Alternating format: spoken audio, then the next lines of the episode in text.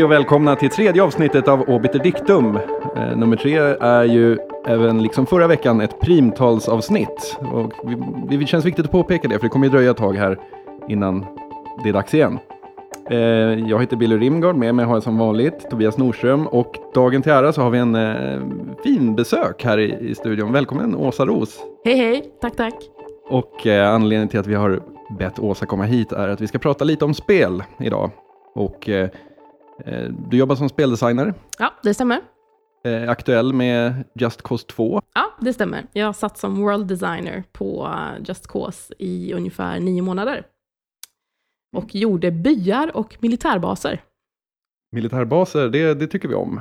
Vi, vi har pratat krig här i två avsnitt. Vi hade hoppats på att, att det skulle bli lite mer sansat här, men, men eh, ja, vi fortsätter med krig helt enkelt.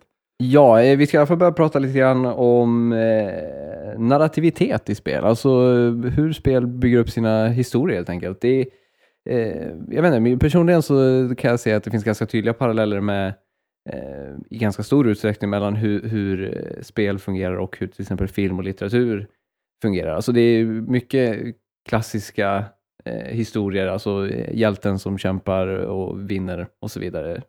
Eh, jag vet inte, jag ska 2 är ändå så här open world eh, orienterat. Men eh, det jag vet inte, jag, jag har inte hunnit spela spelet tyvärr, men eh, hur ser du på det? Ja, Just Cause 2, om vi ska ta det som ett exempel, är ju ett vad man kallar open-ended eller sandbox-spel. Eh, och det är ju en eh, term som egentligen inte stämmer, eh, kan man väl säga, därför att eh, sandbox-spelen har ju också en linjär berättelse. Det är bara det att du kan gå ifrån den linjära berättelsen och göra lite andra grejer emellan och sen kan du gå tillbaka till huvudlinjen igen. Mm. Men eh, i stort sett så är det ju precis lika linjärt som vilket spel som helst. Kan man väl säga. Det är bara det att få göra det i olika ordning. Ja, för det, jag inte, det där är ändå ganska, känner jag, talande för, alltså det finns en föreställning om att spel i stor utsträckning är interaktivt. Eh, och visst, det är det ju. Det är ju du som styr din gubbe eller vad du nu gör. Men samtidigt så är det ju väldigt ofta, alltså många, många, många spel idag är ju uppbyggda kring att du gör ett uppdrag, du gör en bana, vad som helst, och så är det cutscene, och så gör du någonting mer och så är det cutscene. Alltså det, här, det är ändå inte du som i de flesta fall styr historien, utan historien tar liksom form mellan att du spelar, eller förstår du vad jag menar? Ja, absolut. Det, det du pratar om egentligen, om jag nu ska vara lite så här, eh, komma med pekpinnar och sånt. Aj, eh, det du pratar om egentligen, det är ju att spelmekaniken gör att du får valfrihet. Ja, du kan precis. välja själv vad du vill göra, inte helt hållet själv heller, för vad det gäller spelmekanik, för spelmekaniken är ju bestämd av speldesignen. Eh, så att det finns ju fortfarande begränsningar där också, men du är öppnare i dina spelmekaniska val än vad du är i dina narr narrativa val. För de narrativa valen är ofta, precis som du sa, en cutscene eller en, en eh, quicktime event, någonting som händer i spelet som är styrt av spelet. Där, där tycker jag att det är intressant att ett eh ett spel som är, fått väldigt bra mottagande nu, eh, Heavy Rain, det är ju egentligen bara narrativ. Eller liksom, det är ju, det är ju alltså, de bra recensionerna, där har det ju sagts att ja, det är som en film, det är som att vara i en tv-serie eh, och att man ser det som något positivt. Eh, vilket jag kanske inte nödvändigtvis tycker, för ett spel är ett spel och en film är en film, så att säga.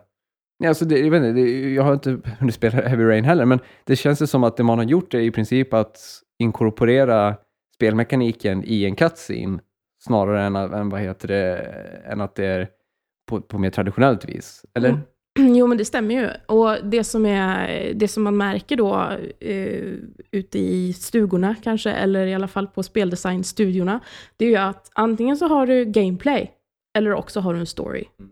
Och aldrig skall det mötas. Eh, känns det nästan som. Därför att, eh, eh, men det, det, finns ju massa bakomliggande orsaker till detta. Dels är det ju att det är svårt att inkorporera gameplay i story på ett bra sätt.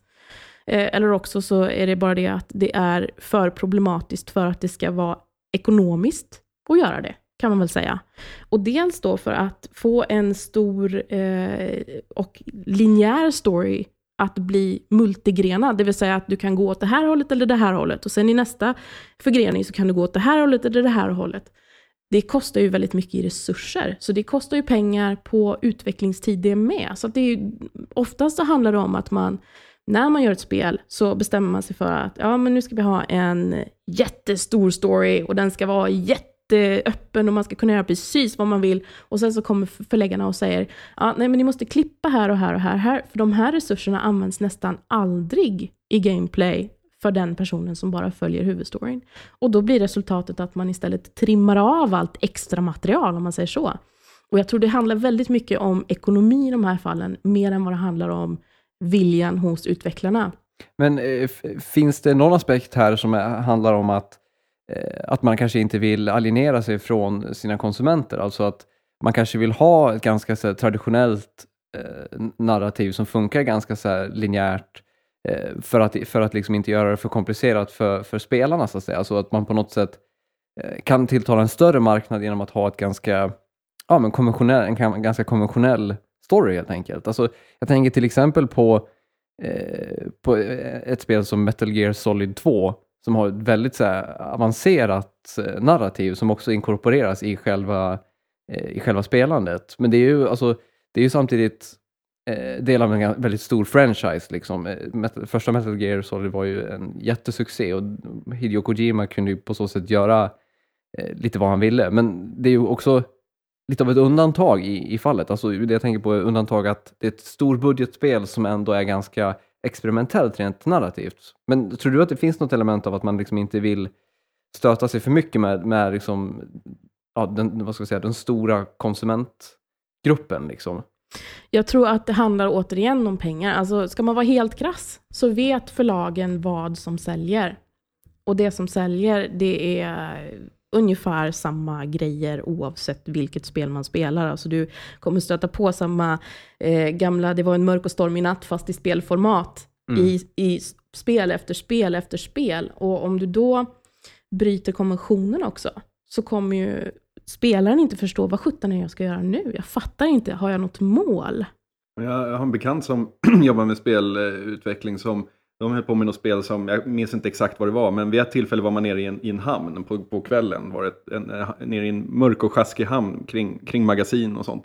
Och de ville jättegärna lägga in en liten faktor som sa att ja, en chans på 20 så kommer ett spöke och, och flyter mellan två av de här gamla sjaskiga byggnaderna. Och det skulle alltså inte ha någonting att göra med handlingen utan ah, det, det, är ett spö, det spökar där. Det var, liksom, det, det var det som var setupen.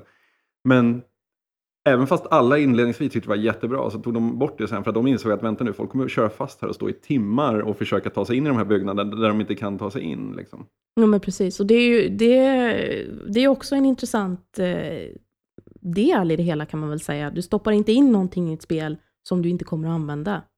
Därför att spelaren kommer inte att förstå varför det finns med i spelet. Men där, där ett, ett spel som jag tyckte väldigt mycket om, nu, jag jag spelar ju tyvärr alldeles för lite, men, men ett som jag härjade mig igenom här under, under julen var eh, Fallout 3. Mm. Typ två år efter att det kom, eller vad är det? Mm. Ja, hur som helst. Och jag, eh, som den oerfarna gamer jag är, så, så eller oerfaren är jag inte, men, men lite, lite naiv och godtrogen så följde jag huvudstoryn och klarade det på, eh, det tog ju inte så lång tid för huvudstoryn var ganska kort. Men då backade jag bandet och började sedan utforska världen istället. Och det finns ju så otroligt mycket att göra. Och väldigt, väldigt fina miljöer. Vad ska vara poängen där är ju också att, att, att det är världen som är storyn. Alltså att det liksom, det behöver kanske inte vara huvudstoryn som är eh, huvuddelen av spelet. Utan alla sidequests är liksom precis lika mycket en del av världen och därför är lika mycket del av storyn. Eh, just vad heter det, Fallout 3 har ju också, det har också kommit liksom expansioner på Fallout 3 som, som, eh, som ännu mer anammar just att, att det är liksom sidospår i, i den här världen snarare än en, en ren fortsättning på det, så som spelet i sig är.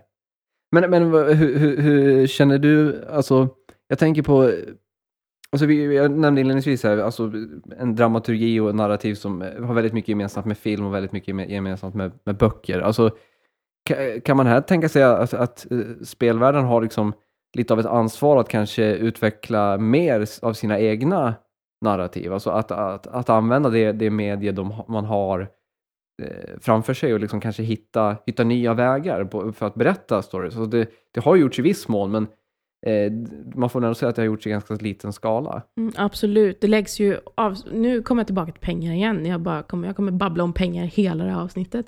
Men det handlar ju också om att det läggs ju jävligt mycket mer pengar på fysikmotorer och på grafikmotorer. Därför att det är där saker och ting syns, det är där du får mest bang for the buck, som man säger. Det är där det blir mest, eh, om man nu ska använda en, eh, en eh, speldesignerterm, juicy. Det är där liksom man, man får ut slickbarheten i spelet. Och i en, Eye candy. Precis, precis. Och det, det, kommer man ju inte få ut på samma sätt genom att göra en story som verkligen utnyttjar mediet eller att låta spelaren själv bygga sin historia. Därför att då har man lagt allt krut på det och då syns inte det i förpackning, det syns inte i trailers och så vidare. För att det är någonting man själv måste uppleva och alltså så kommer förlagen att säga nej men alltså det är inte så, det är inte så juicy det här spelet. Vi skulle behöva någonting som vi förstår, som, som klientelet förstår. Ett, ett typexempel på det kanske är Um, ni, får, ni får skrika spelnamnet när ni, när ni tar det, för jag har glömt bort vad, vad det heter. Men det kom för uh, fyra, fem, ja, fem, sex år sedan fullständigt banbrytande first person shooter, eh, jättesmart AI, eh, fantastisk grafik och sånt. Men det gick ut på att så här, eh, när, när spelet börjar så är det, är det någon, någon eh, maffiaboss i Karibien som typ har kidnappat en bikinibrud som visar sig vara ens flickvän. Och bakgrundshistorien berättas i 15 sekunder och sen står man där med ett gevär och ska börja göra rent hus. Far Cry va? Far Ja, mm. Och grejen är att jag kommer ihåg när jag spelade hemma hos en kompis och tyckte så här, åh herregud vad snyggt det är, för man var van med Counter-Strikes jättetaffliga 90-talsgrafik. Åh vad snyggt det är, och vad smarta fienden är, de fattar vad jag gör. Men sen efter ett tag, halvtimme, så börjar man inse att varför gör jag det här? Jag har ingen motivering för mig själv varför jag ska göra det här, för att jag fattar inte vad fan jag gör här. Liksom. Nej. Det, blir följden av när man satsar på just de grejerna ja, kanske. Visst. Och det finns ju, det finns ju också en, problem, alltså det finns en problematik i det här med att vara spelaren som ska ta sig an en spelarperson också. Därför att eh, i en film eller i en bok så kan du ju alltid tillskriva din eh, rollperson, eller vad man ska kalla det för, känslor och upplevelser och eh, liksom emotionellt innehåll om du gör det i ett spel och särskilt i en first person shooter där du faktiskt ska på något sätt identifiera dig med spelarpersonen, det är ju du som, som springer omkring där med geväret i högsta hugg. Du kan ju se dina egna händer i princip. Om man då ska ge den personen en personlighet, att ge den en bakgrund, eh, att anknyta till den emotionellt, alltså det kommer nog vara ganska svårt att göra det på ett bra sätt tror jag. Eftersom det ändå måste klicka med den du själv är, den du själv vill vara i spelet. Men ett intressant exempel där är ju, tycker jag, Bioshock, eh, som, där du spelar som den här karaktären där du i princip inte har någon aning om vem, vem du är överhuvudtaget. Det enda du vet är att du har kraschat med ett flygplan och sen hamnat i den här eh, galna världen eh, som är Rapture då. Eh, och sen liksom, eh, det spelet bygger upp med sin historia är snarare liksom dels vem, vad det här är för stad, men även då vem du är. Alltså mm. att det blir liksom, eftersom att du varken kan se dig själv eller personen för att prata inte ens, så liksom blir, blir, blir själva spelandet ett sätt att, att utforska ja, vem du är och vem du vill mm. vara, framförallt genom vilka handlingar du gör, gör i vissa avgörande delar av spelet och så vidare. Absolut. Och det, det, finns ju, det finns ju fler exempel på det om man ska hårdra det. Dragon Age Origins är ju också ett sånt spel där du faktiskt får välja vilka eh, handlingar du vill utföra och det ger sedan resultat i spelet. Nu kan man ju i och för sig önska att det hade gett mer resultat i spelet och att eh, de här eh, achievements som eh, kommer med loading screensen inte bara innehåller hur många kills du har utan även ja, men så här många strider har jag undvikit, så här mycket diplomati har jag lyckats med och så vidare. Eh, men det är väl nästa steg i, i spelutvecklingen, kan man hoppas i alla fall. Eh, ja, vi pratade lite grann om grafik där. Jag tänker vi ska hänga oss kvar lite grann vid det. Eh, en ganska stor diskussion, framförallt i USA, har ju varit det här mellan, eh, mellan grafik som realism och grafik som någonting expressivt, alltså någonting som är laddat eller ja, uttrycker vackra världar eller någonting. Jag tänkte du pratade där om, om att det är liksom i, i grafiken eh, där, att det är där man, man säljer spelet, eller vad man ska säga. Alltså att det är där man, man kan locka in folk och visa, visa liksom, eh, du pratade om Juicy, Billy nämnde Eye Candy. Eh, ett spel som jag tänker på är, är det här eh, som finns att få tag på via Playstation Network, det här Flower. Eh, som i princip då har världens enklaste spelmekanik, världens enklaste story. Du i princip kontrollerar en vind som eh, flyger över en äng och så det enda du ska göra är liksom att vad heter, flyga över olika blommor för att få den här, liksom, eh, den här ängen, eller snarare en väldigt stor äng, få, få liksom de här blommorna att slå ut och blomma. Eh, och det tänker jag mig, alltså det är ett väldigt litet, väldigt enkelt spel med en väldigt enkel mekanik som ändå är väldigt vackert. Men det är ändå ganska långt ifrån den här vad heter det, realismen som, som, som man ser i till exempel Heavy Rain, som det fokus i princip uteslutande ligger på real, just realism. Liksom. Men eh, hur, hur känner du det alltså som, eh, menar, som spelutvecklare? Finns, finns det någon, vad heter det, någon motsättning där överhuvudtaget? Eller liksom... Det finns många motsättningar kan man väl säga. Om man kör på ett realistiskt spel, som jag nämnde tidigare, så, eh, så brukar man inte ha med saker i spelet som man inte kan använda. Och det gäller i allra högre, allra, ännu högre grad kan man väl säga i ett realistiskt spel. Därför att om det ligger en bok som är perfekt renderad på ett, ett bord och du inte kan ta upp den, du kan inte bläddra i den, vad fan gör boken där då? Om det finns en bil på gatan och du inte kan öppna bildörren och sätta dig i bilen och köra iväg, vad är bilen där för då? Eh, så det finns många olika sätt att eh, liksom ta med sig affordances, som det kallas på eh, user interface-språk, ifrån verkligheten in i spelvärlden. Då måste man vara väldigt försiktig när man gör det, därför att annars kan spelaren förvänta sig att saker och ting ska fungera på ett visst sätt som de inte gör. Medan man då i ett expressivt spel kan göra i princip vad fan man vill. Men man måste också vara väldigt noga med att förklara för spelaren vilka affordances som finns, alltså vad man kan få lov att göra med vilka prylar. Så det, det är en motsättning där, därför att i, i verkligheten, om man sätter citationstecken på det, eh, så har spelaren redan förväntningar på ja, men det här, så här ska det fungera, därför att så fungerar det ju hemma i verkligheten, hos mig i Sundbyberg där jag bor. Eh, och jämfört då med eh, om man kommer in i ett spel där, eh, där du har blobbar eller vad sjutton som helst. Hur fungerar de? Hur ska jag interagera med dem? Ja, men då måste spelet vara väldigt tydligt med att berätta för spelaren att så här interagerar du med dem för att skapa någon slags eh, lägsta nivå av förståelse. Därför så är det nog förmodligen lättare ur ett perspektiv att göra ett realistiskt spel med realistisk grafik.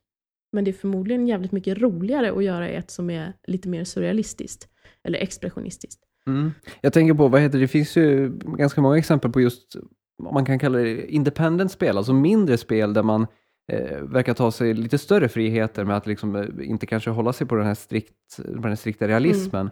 Mm. Jag nämnde Flower, det finns Braid, Pink, Pixel mm. Junk, Eden, vad heter det, Machinarium, alltså det finns eh, det känns som att, vad heter det, att kanske independent-skapare är mer benägna att hitta vad ska vi säga, andra vägar att förmedla någonting unikt och någonting häftigt när man kanske inte har pengarna att lägga på de här, eh, på de här stora grafiska eh, världarna. Då. Men finns det också här en, en, en tendens att Ehm, att, man kanske, att, vad heter det, att man kanske inte vågar chansa riktigt som, som stor tillverkare utan att det är liksom på något sätt bättre att hålla sig till en verklighet och, och liksom eh, för att man vet att man kan lättare, Grand Theft Auto, det är lättare att relatera till eh, flera miljoner eh, potentiella konsumenter om man har en riktig människa som kör riktiga bilar och skjuter med riktiga vapen än om man har en liksom, riktig så här, fantasivärld. Mm. Jo men det är ju det är ju återigen då, vad kommer, vad kommer spelaren att förstå?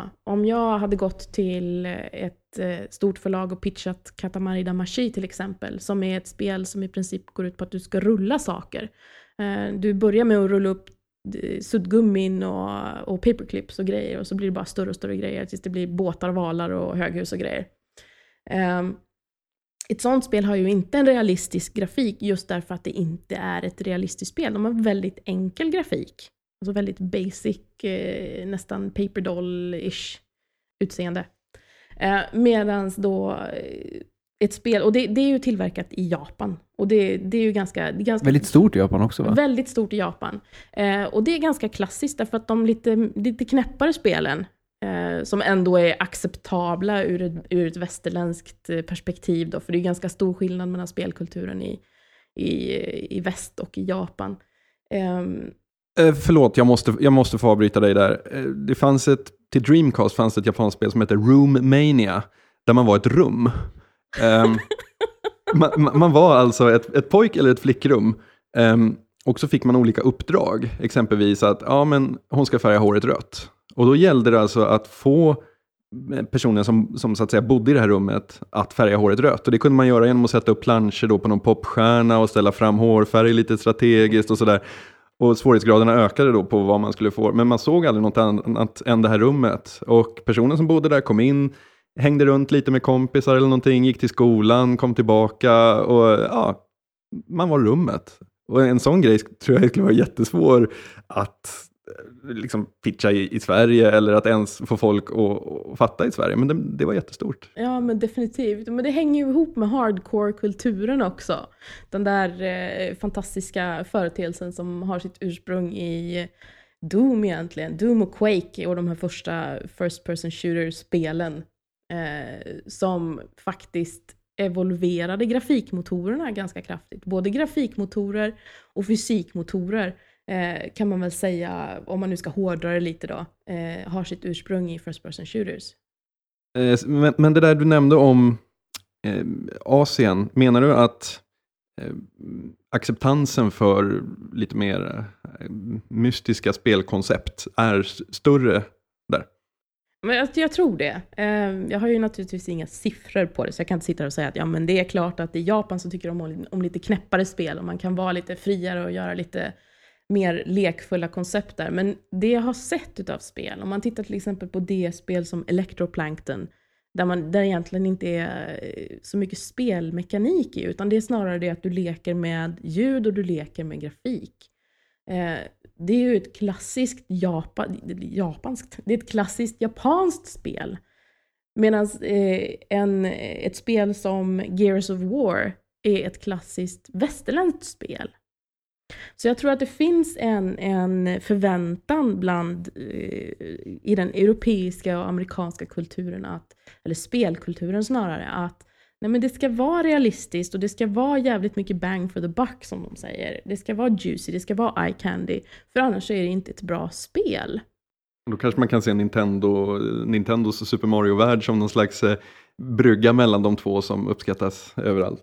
Ja, men, men samtidigt, finns det liksom några, jag ska inte säga risker, men alltså, finns det några direkta nackdelar med att, liksom, att den här realismen på något sätt blir som ett slags självändamål? Alltså, förlorar man kanske någonting där genom att eh, eftersträva ren realism snarare än någon slags spelglädje eller något slags, liksom, eh, någon slags ambition om, om innovation. Alltså, Eh, jag nämnde Braid eh, tidigare som är ett av mina absoluta favoritspel.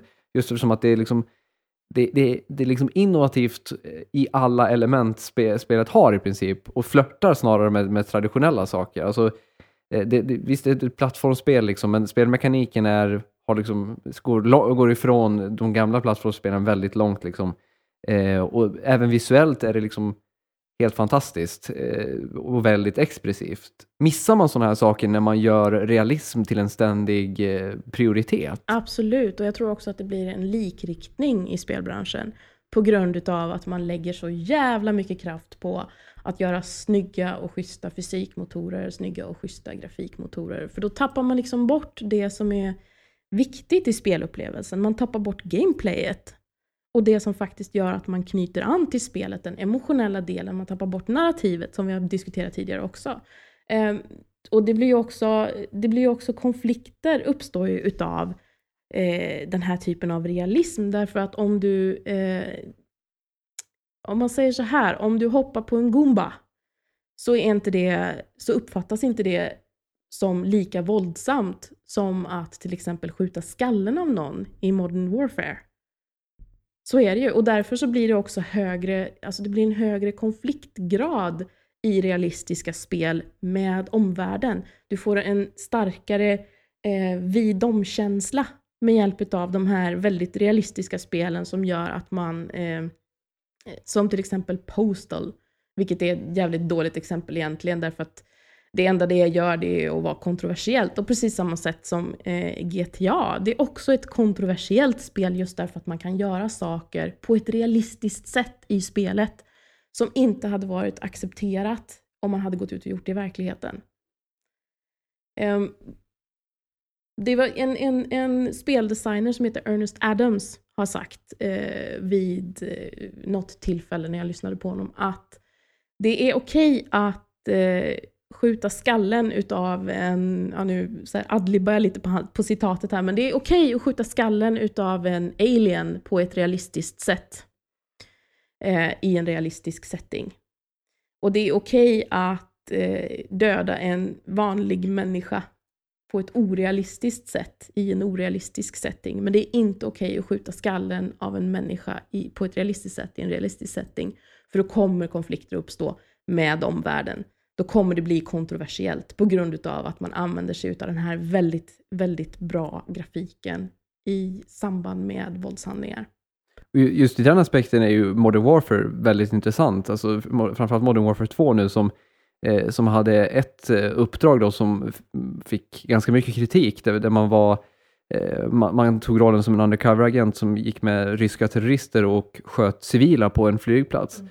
Jag tyckte att det var väldigt intressant just eftersom att det själva uppdraget fungerar ju även på en berättande nivå. Alltså det, det, det, det är liksom det, det utmålades som att det var, att det var en total onödig ett totalt onödigt element i, i själva spelets story. Men samtidigt så spelar det en ganska viktig roll i dels porträtterandet av den här eh, antagonisten som, som du jagar, men och även liksom eh, det sätter även en nivå om vad, vad liksom de här soldaterna är beredda att göra. Och det, det, det, det är väldigt viktigt för spelets ton och spelets story.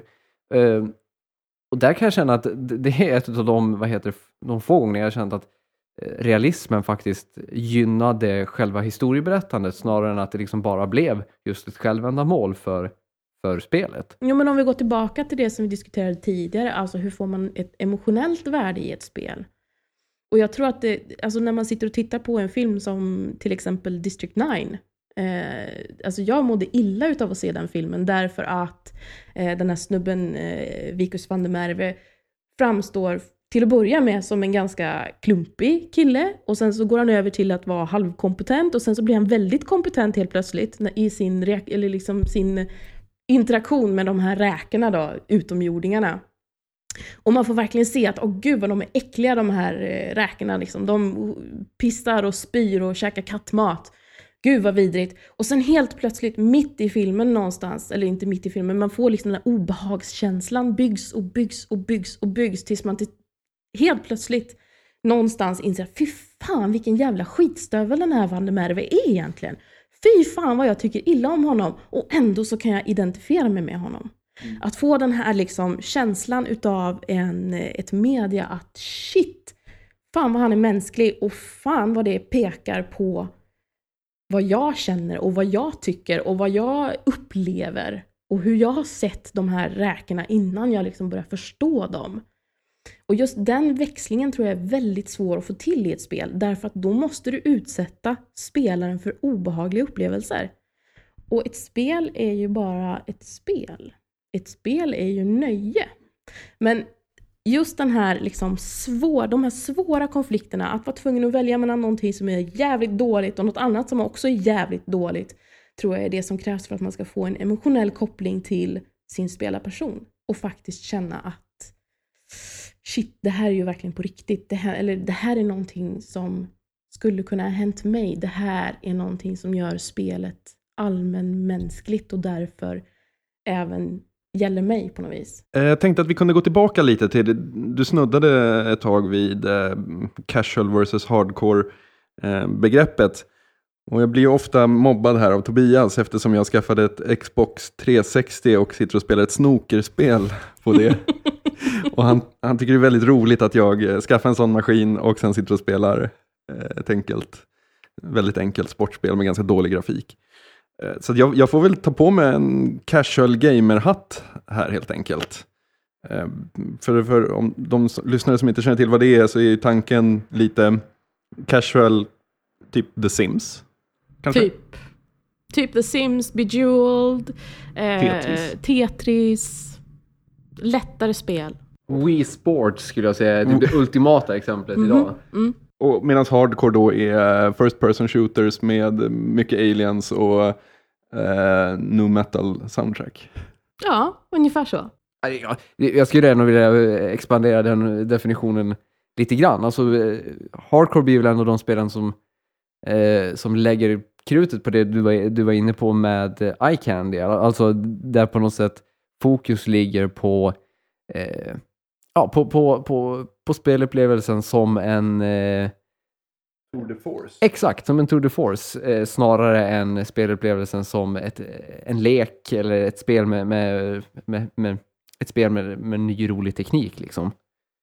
Eh, men eh, alltså, det, det talas ju ofta om att det finns någon slags konflikt mellan de här två. Alltså hardcore-gamersarna, de, de gnäller konstant på att utvecklare gör casual-spel eh, istället för att lägga krutet på, på deras ja, hardcore-spel. Och liksom, samtidigt som man eh, på, på något sätt ser hur eh, marknaden för casual-spel växer något enormt. Eh, men alltså, vad, vad tror du? Hur, hur pass tydlig är den här uppdelningen och hur, hur, eh, hur mycket tror du den påverkar? Rent statusmässigt så är uppdelningen väldigt, väldigt tydlig. Alltså det märks både inom arbetslivet, eh, där det är högre status att jobba på ett företag som DICE till exempel, än att jobba på ett företag som PopCap. Ehm, det märks i eh, hur jag som speldesigner blir bemött på olika tillställningar som till exempel GDC, Game Developers Conference.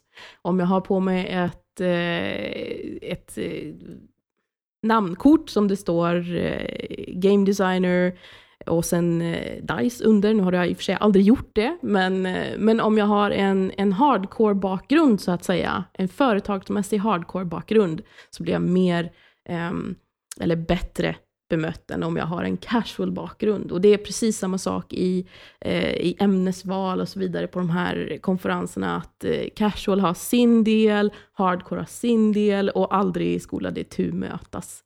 Så det finns en väldigt tydlig uppdelning mellan, eh, och också mellan spelarna. Är du, är du hardcore eller är du casual? Ja, det, det- det, det vet jag sen efter Tobias har påpekat det. Jo, men precis.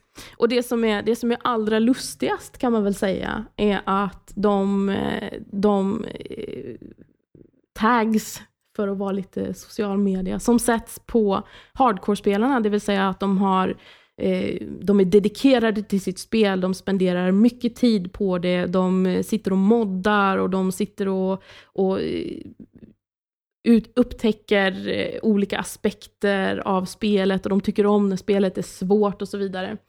Alla de eh, taggarna delas utav många casual-spelare. Så det finns egentligen ingen större skillnad mellan casual-spelare och eh, hardcore-spelare.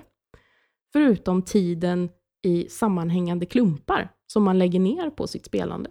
Men så, men så du skulle hävda att, vad heter det, just svårare kontrollscheman och så vidare hos hardcore-spel hardcore och så, att det mer är något av en myt, eller?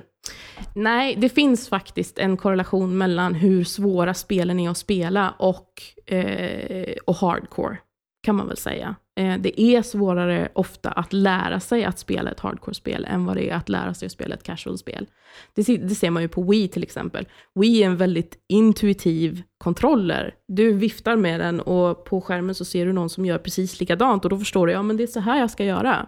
Medan om du får en joypad i handen så har du eh, två spakar, du har en analog, en digital, du har eh, åtta knappar på ytan, 10 om man ska räkna med de här eh, start och, och eh, select-knapparna och sen så har du två stycken shoulder buttons på varje sida. Alltså det är en enorm kunskap att ta till sig. Den här pecking orden vi pratar om, att vissa saker är tuffare än andra och så vidare. Eh, att, att den finns där betvivlar jag inte och att, att den i många fall kan vara olycklig för vissa, det betvivlar jag inte heller. Men samtidigt så tror jag att om man tittar på vanliga spel, exempelvis brädspel, eh, du kan ju vara en alfapet nörd som har gått all in på alfabet och, och, och verkligen studerat procentchanser och så vidare. Men, men de som har en, ett bord med grön filtduk och spelar Access and Allies eh, i åtta timmars sessioner kommer ändå vara coolare. Oh ja. Så, att, så att jag vet inte, alltså, jag, jag tror sådana jag, jag betvivlar inte att, eh, att folk lägger ner tid på Farmville eller The Sims och så vidare. Men jag tror att det är väldigt svårt att försöka normalisera det.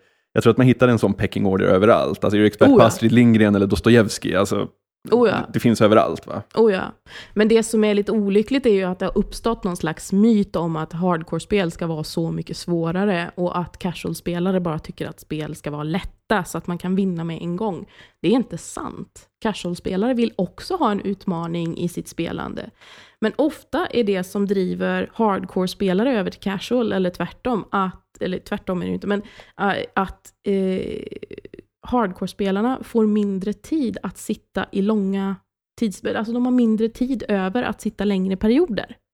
Och det är där som skillnaden ligger, alltså den största biten utav eh, Då kan jag ta åt mig eftersom jag har fyllt 30 så jag har inte tid att, att sitta och modda mina Counter-Strikes längre utan nu sitter jag och spelar snooker. Men, men, men jag får ändå på något sätt ta på mig rollen som hardcore-spelare eftersom att jag eh, jag ska inte säga att jag skyr casual-spelen som pesten, men eh, jag spelar dem väldigt, väldigt sällan. Eh, Och det, alltså, det, det handlar nog primärt för mig i att alltså, det jag letar efter i en spelupplevelse är oftast att liksom att i så stor utsträckning som möjligt gå in i en värld, alltså i, i, en- i, i, ofta i liksom rena eskapistiska syften, men det handlar liksom mer om att uppleva en värld eller en historia än vad det handlar om att liksom eh, Visst, alltså bowla är kul på eh, bo- bo i, men alltså, om jag vill bowla så åker jag hellre och bowla till i bowlinghallen. Liksom. Ehm, och där, där någonstans så, så, så tror jag att mitt eh, stöd för hardcore-spelandet alltså kommer in. Alltså att Mm. det, att det handlar om att det finns det finns lite mer att hämta där, eller vad man ska säga, om man bara är villig att, att ge tiden, medans Medan vad heter det, det, det i casual-spel ofta blir att mer liksom lära sig att mästra en teknik. Mm. Det, men det, vi kan ju gå tillbaka till The Sims då. Det finns ju åtskilliga människor som sitter i hundratals timmar och gör kylskåp och soffor och allt sånt här som hör till Sims-spelet. De sitter och gör maskinima med sina gubbar och de är precis lika inne i storyn och lägger precis lika mycket tid på att eh, på något sätt upptäcka världen som en hardcore-spelare gör med eh, Modern Warfare 2 eller vad man nu ska, vilket man nu väljer. Ehm, och jag tror att den här avskiljningen handlar nog mer om det Billy var inne på förut, att det måste finnas något, det måste finnas någon slags pecking order, annars så tycker inte Eh, annars så kan man inte klart definiera sin egen identitet som spelare. Du måste veta var någonstans du ligger i spektrat för att veta att ja, men jag hör till det här gänget eller jag hör inte till det här gänget. Så att det blir nog mer en, en personlig identitetsfråga än vad det blir en eh, faktisk spelupplevelsemässig fråga. För jag tror att Eh, om jag nu ska dra till med en gammal eh, goding som jag alltid brukar säga i sådana här sammanhang. Din spelupplevelse är precis lika mycket värd som en annan spelares spelupplevelse som sitter och spelar Bejeweled och får ut jättemycket av det. Jag, jag håller helt klart med.